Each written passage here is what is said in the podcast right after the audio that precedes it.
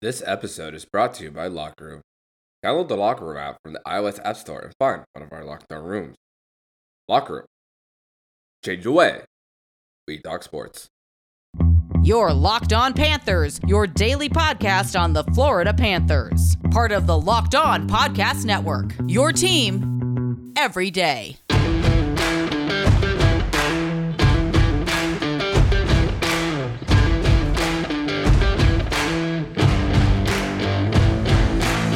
All right, welcome back, Ranger fans and Panther fans. We have a special crossover edition for you guys today. This is John Nick of Locked On New York Rangers, joined by Armando Velez of Locked On Panthers. Armando, how are we doing today, buddy? I'm doing quite well. Uh, it's been a few weeks now since the Panthers have been eliminated, and it, it's been great to look back on a very, very encouraging season, a season of direction for this franchise. How about yourself? Uh, kind of the same, and I think as far as our hockey fandom is concerned, we're kind of in the same boat because, you know, the Rangers, they did miss the playoffs this year. They had a lot of drama, uh, both on and off the ice. I mean, that's a whole can of worms that we don't need to open, but overall, a lot of young talent, still the youngest team in the league. I, I think both of us can be can feel very good uh, about where our, franchise are, where our franchises are heading. But I have to ask you about Jared Gallant, man, because obviously, you know, I, I always thought he got a bad deal with the Panthers, also kind of got a bad deal with the Knights, and now he's the head coach of the New York Rangers. Um, what was your impression of Jared Gallant when he was the coach of your team there? I just saw that he was a previous winner with the with the Saint John's Sea Dogs and yep. winning a Memorial Cup, and I, I thought, okay, this guy is a proven winner, not necessarily at the N H L level. He did have a previous coaching stint with Columbus at the time, so I was thinking, okay, cool, something something new, something that. For the Panthers, they they get a guy who won at a certain level, and it, it's crazy with Gerard Gallant. They in a very encouraging first season with ninety-one points for the Panthers, and then in twenty sixteen they get their franchise record one hundred three points, win the division title in twenty sixteen, but get bounced in the first round of the postseason against the New York Islanders in sixth, and then. With Gerard Gallant, the Panthers really didn't get off to the best start. They went eleven, ten, and one in their first twenty-two games.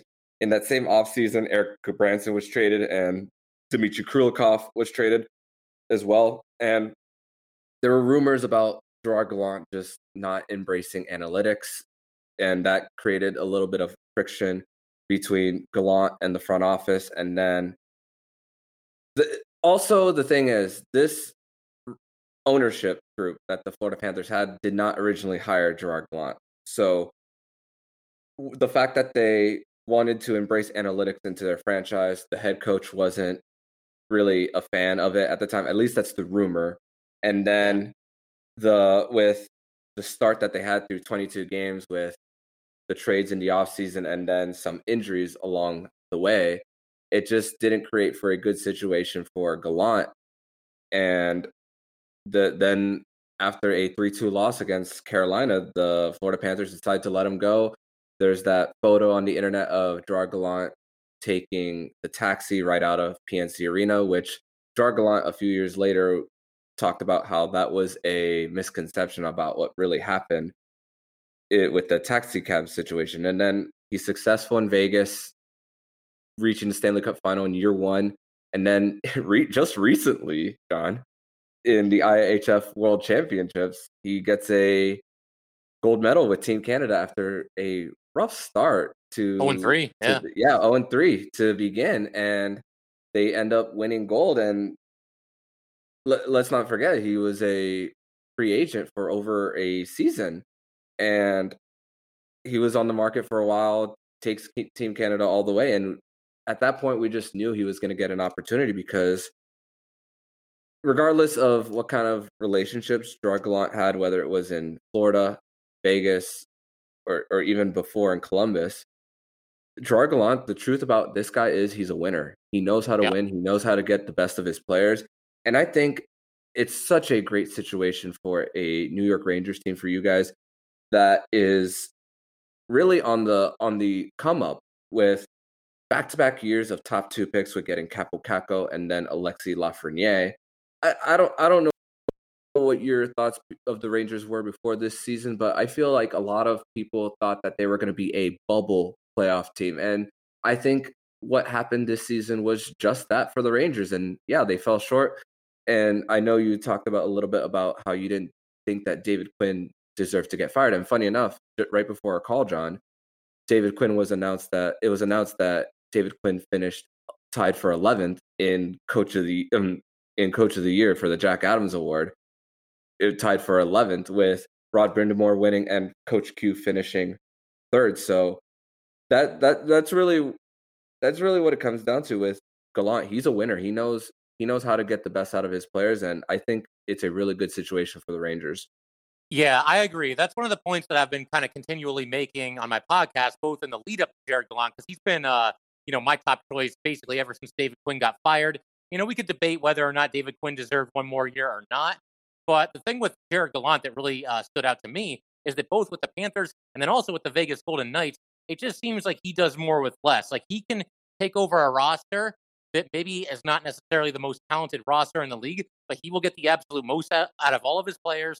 He will take the team as far as they can possibly go. We saw that when he took the Vegas Golden Knights to the Stanley Cup Finals.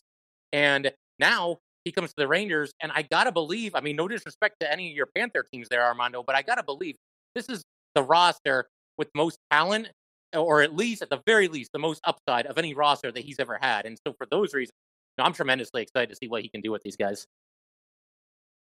I don't necessarily disagree with you because The the Florida Panthers, when Gerard Gallant was around, that one of their leaders was Jaromir Jagr, who was like in his early forties, like getting to his yeah. mid forties at the time. So, and it felt at times in that twenty sixteen season, even though the Florida Panthers had their twelve game winning streak at the time to help them accelerate to winning a division title, there was a lot of times where it was reliant on a an aging veteran in your army or Jagr. And Jagr, uh, still to this day, I believe he has a thirty plus game goalless streak in his, in his, in the postseason. And I mean, he, he's probably never going to play in the N H L ever again, but he, and he ended his career with, with not scoring a goal in, I believe, thirty plus playoff games. So that was, that was also a crutch that was holding the Florida Panthers back. And with, like you said, the New York Rangers are the youngest team in the N H L, and like like I mentioned, they have a they have a Norris Trophy candidate in Adam Fox, who has been traded twice throughout yeah. his career as a prospect, and the the New York Rangers are really benefiting from a player like Adam Fox, who fell short of the Calder Trophy last year to Cale Makar of the Colorado Avalanche, and once again, Adam Fox and Cale Makar are tied up in another award chase. So it, it's great to see the the, t- the talent for the New York Rangers is is there, and I fully expect them next season to not be a bubble playoff team and be a playoff team. I'm not saying they're going to win the division, but I think that they could at least get second or third in the Metropolitan, or maybe even a wild card spot, but not like waiting two more games until clinching a spot. I think they could they could might as they could be in that position. Yeah, I agree. Uh, you know, going into the uh, the season, these past two seasons, really, I've kind of you know previewing everything that's going to happen during the course of the entire season and talking about uh, you know who I'm looking to have a big year and are the Rangers going to be a playoff team. I've kind of put it at fifty-fifty in both of these past two seasons as far as the Rangers making the playoffs or not. Obviously, this past season they didn't make it. And the year before that, of course, the pandemic wreaked havoc on the entire world. And we had that twenty fourteen playoff tournament. So who knows what would have happened there. Uh, they were closing in on a playoff spot before the season was paused. But, I mean, this is the first season where I'm like, yeah, I'm fully expecting it. Like, you look at this young talent, and now uh, we got the coach in place seemingly everybody is happy about. I mean, I haven't really heard too many people say, oh, Jared Gallant, I don't want him. Uh, everybody really seems pleased with this. And it just, he feels like the right coach at the right time with the right team. And again, you know, all the young talent that they have, it's scary to think how much better Adam Fox can still continue to get.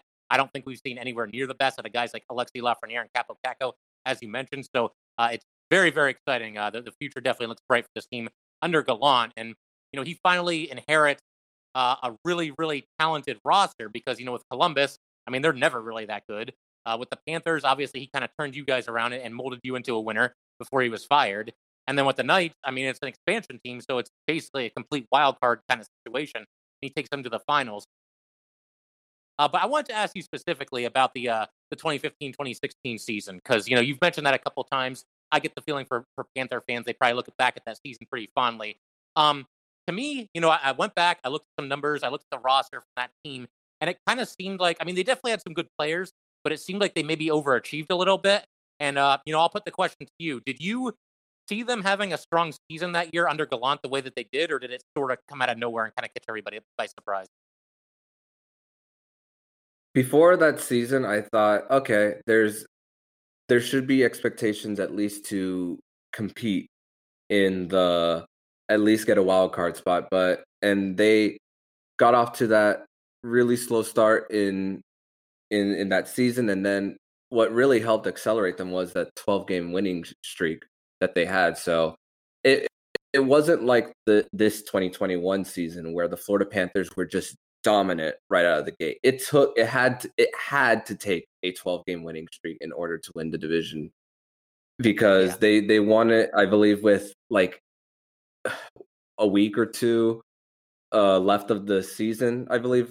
So again, I I believe they clinched their division title on a road game against the Montreal Canadiens, if I remember correctly. But yeah, it, it took a twelve game winning streak to put themselves in, in that position. And there were, but versus a season like this, where they were able to be so dominant from the start that even a few hiccups, the most, the biggest losing streak that they had this season was three, and it only happened twice. In in twenty sixteen, it happened. There were more than just a, a three-game losing streak in, in that season. So that one really accelerated them. And, and yeah, they they made the trade for Jaromir Jagr at the time with the New Jersey Devils. They got players like Yuri Hudler and Teddy Purcell in, in at the trade deadline that year. So it was it, it was a great year for the Panthers. And did I expect to win the division? No.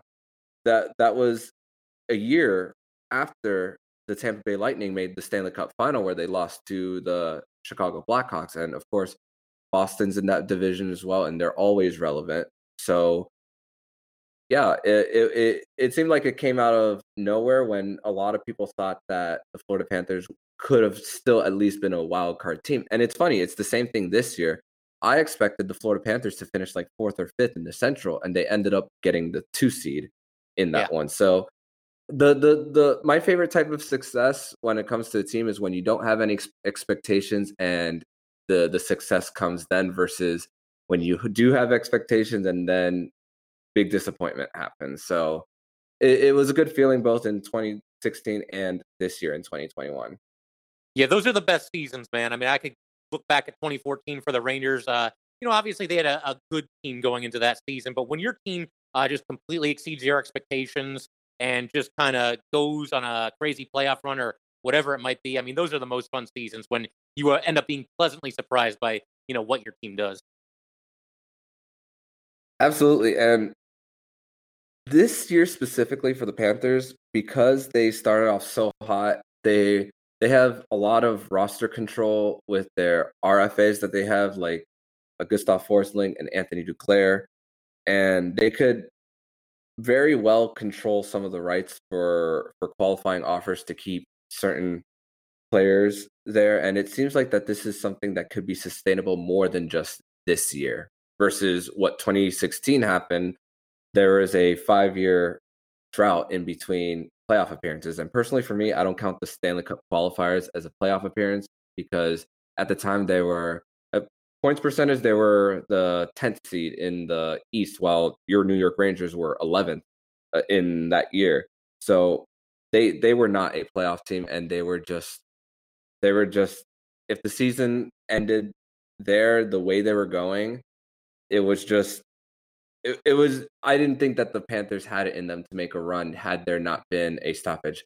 As the Tampa Bay Lightning go up one nothing against the New York Islanders, so. As I'm watching that live as we as we speak.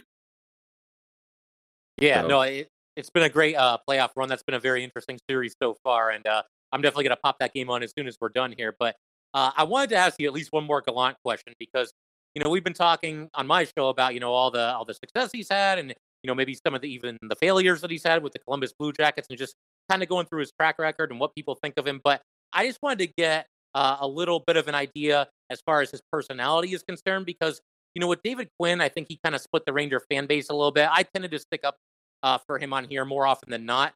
But two things that he did that used to always, you know, kind of drive me crazy. Uh, one, I thought he was very trigger happy when it came to benching certain players, to the point where, I mean, they're the youngest team in the league, and not that that gives them a free pass to take stupid penalties and do whatever else, but I don't think you want your guys out there playing scared either. And I, again, I, I think he was just a little bit too quick to bench people. And the other issue I had is he was constantly, not so much in the other years, but this past year, constantly juggling the lines. Like, if you had one bad shift, you were going from the second line down to the fourth line, and the fourth line guy is moving up to the first, just all kinds of juggling. So, I mean, can you kind of just give us an idea of, you know, uh, who Gallant is as far as his personality is concerned? I mean, is he tough on his players, or a little bit more of a player's coach? I mean, just any any kind of uh, insight uh, as far as that's concerned.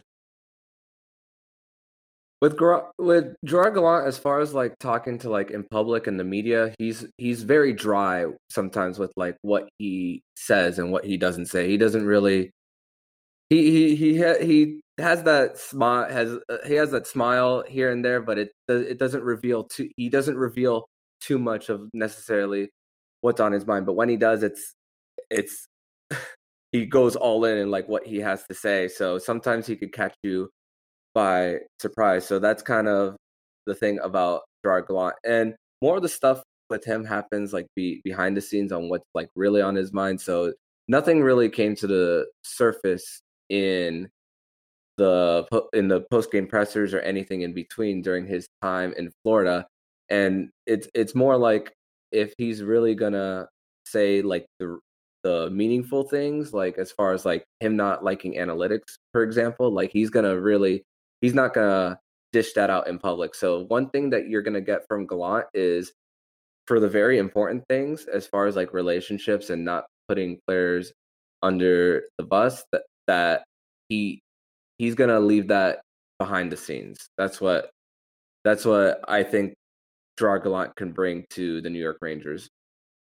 No, that, that makes a lot of sense to me. And, you know, as somebody who was a Ranger fan, obviously I, I've been a fan of them since nineteen ninety-four when they won the Cup. But, you know, I went through the John Tortorella era, and he was the exact opposite of that. I mean, he will literally mm. shoot his mouth off after any game about anything. He'll snap on any reporter at any time. So to have somebody that uh, maybe plays a little bit closer to the vest than Jared Gallant, I, th- I think that's a good thing. And, you know, there was even some rumors that, oh, maybe the Rangers would bring back John Tortorella. And I'm thinking, like, no. Like, we already went through no. one tenure of this. We don't need this again, man. You know, and it's slightly intriguing, and he is entertaining, and, you know, he does demand a lot out of his players. But I was always on the Gallant train, man. I, I did not need John Tortorella round two. Yeah, and after this previous round, especially in this season, on the Pierre-Luc Dubois situation with Columbus, and And also benching Patrick Laine almost nearly as soon as he arrives in Columbus, that I just think that John Tortorella needs a little bit of time off before he goes back. I think I think he'll be a coach again, because the the truth is with the N H L, a lot of the same coaches get recycled around the league. So I like, for example, Rick Tocchet, who just got fired by the Arizona Coyotes, is right as of right this point in time right now is the favorite to be the coach of the Seattle Kraken, who has he has a relationship with Ron Francis, the G M of the Kraken. So, so a lot of these coaches get recycled. So, also, it's not surprised that Gallant is back in the N H L with the New York Rangers. But I think John Tortorella, if the if the trend of N H L coaches goes as we know it, then he'll probably be a coach again somewhere. Did you know that Built Bar has nine delicious flavors, plus the occasional limited time flavor? When you talk to a Built Bar fan, they're definitely passionate about their faves. If you don't know the Built Bar flavors, well, you're missing out. There's coconut almond, coconut, cherry, raspberry, mint brownie, peanut butter brownie, double chocolate, and salted caramel. So there's something for everyone. You know what my favorite flavor is? It's the peanut butter brownie. If you haven't tried all the flavors, You can get a mixed box where you'll get two of each of the nine flavors. Not only are Built Bars the best tasting, but they're healthy too. Most of the flavors have seventeen grams of protein, one hundred thirty calories, four grams of sugar, and only four grams of net carbs. A couple of other flavors have eighteen grams of protein, one hundred eighty calories, five grams of sugar, and five grams of net carbs. Nine amazing flavors, all tasty, all healthy. Order today and get that raspberry or mint brownie or whatever you like. Go to Built Bar dot com and use promo code L O C K fifteen and you'll get fifteen percent off your first order. Use promo code L O C K fifteen and you'll get fifteen percent off at Built Bar dot com. Yeah, I think so too. You know, I, I think the fire still burns there, and I think uh, you know one of these, maybe one of these franchises is kind of down in the dumps and just feels like it basically needs a little jolt. Uh, that's the kind of team you might see uh, target somebody like John Tortorella. But you know, I wanted to ask you a little bit about the Panthers, man, because obviously they had a really nice season this year, and to your point, the roster that they have now seems a little bit more stable than the what, the one that they did back in twenty fifteen, twenty sixteen. So, I mean, how much fun was the season for you, first of all? And I also got to know about you attending game one uh, against the Tampa Bay Lightning there in the playoffs. I mean, just, just kind of give me a feel for that if you can. Yeah, the, the, this season was this season was great. They they didn't get their first loss, which is an O T, O T L, until the seventh game of the season, and they, I especially with how the schedule was this season, with more of two game series like a baseball type of deal, which honestly, I would not mind if the N H L went that route, even if they returned to an eighty-two game schedule, because it would be easier on travel for the players. But that's another discussion for another day. But I, I went into each series thinking, get three out of four. And a lot of times they went four out of four, a, a lot of the times. And, and sometimes they didn't get even half the points. They got more than half every single time. And I was just looking at the pace where the Florida Panthers were going. I was looking at money puck dot com on their playoff chances, and basically from the quarter point of the season to the one, one third point of the season, it was always over eighty percent. So I just thought to my, I just thought to myself, if, if they just keep doing what they're doing, they're, they're going to find a way to still make the playoffs and put themselves in a good position. And the Central Division, whether people want to say it's a weak division or not, they separated themselves by a large margin between the, I, I mean, the, the top three teams did. Carolina, Tampa Bay, and Florida all separated themselves from, at the time, it was Chicago at number four, but Dallas had all their games in hand, and Nashville hadn't gone on their surge yet, on their winning streak um, before before making the playoffs. And the the Panthers, from the halfway point, they knew. They knew they were in. So it was all about keeping consistent. And like I said earlier in the show, only two separate three-game losing streaks, and that's it. And every single time after that, they would make it up by winning a few games in a row. And that, and there was consistency, and there, there's no reason to doubt that, or at least for me, um, unless they they make they have a not so good offseason and they don't get the players that they want, they don't find a way to move on from a Keith Yandle or an Anton Strålman.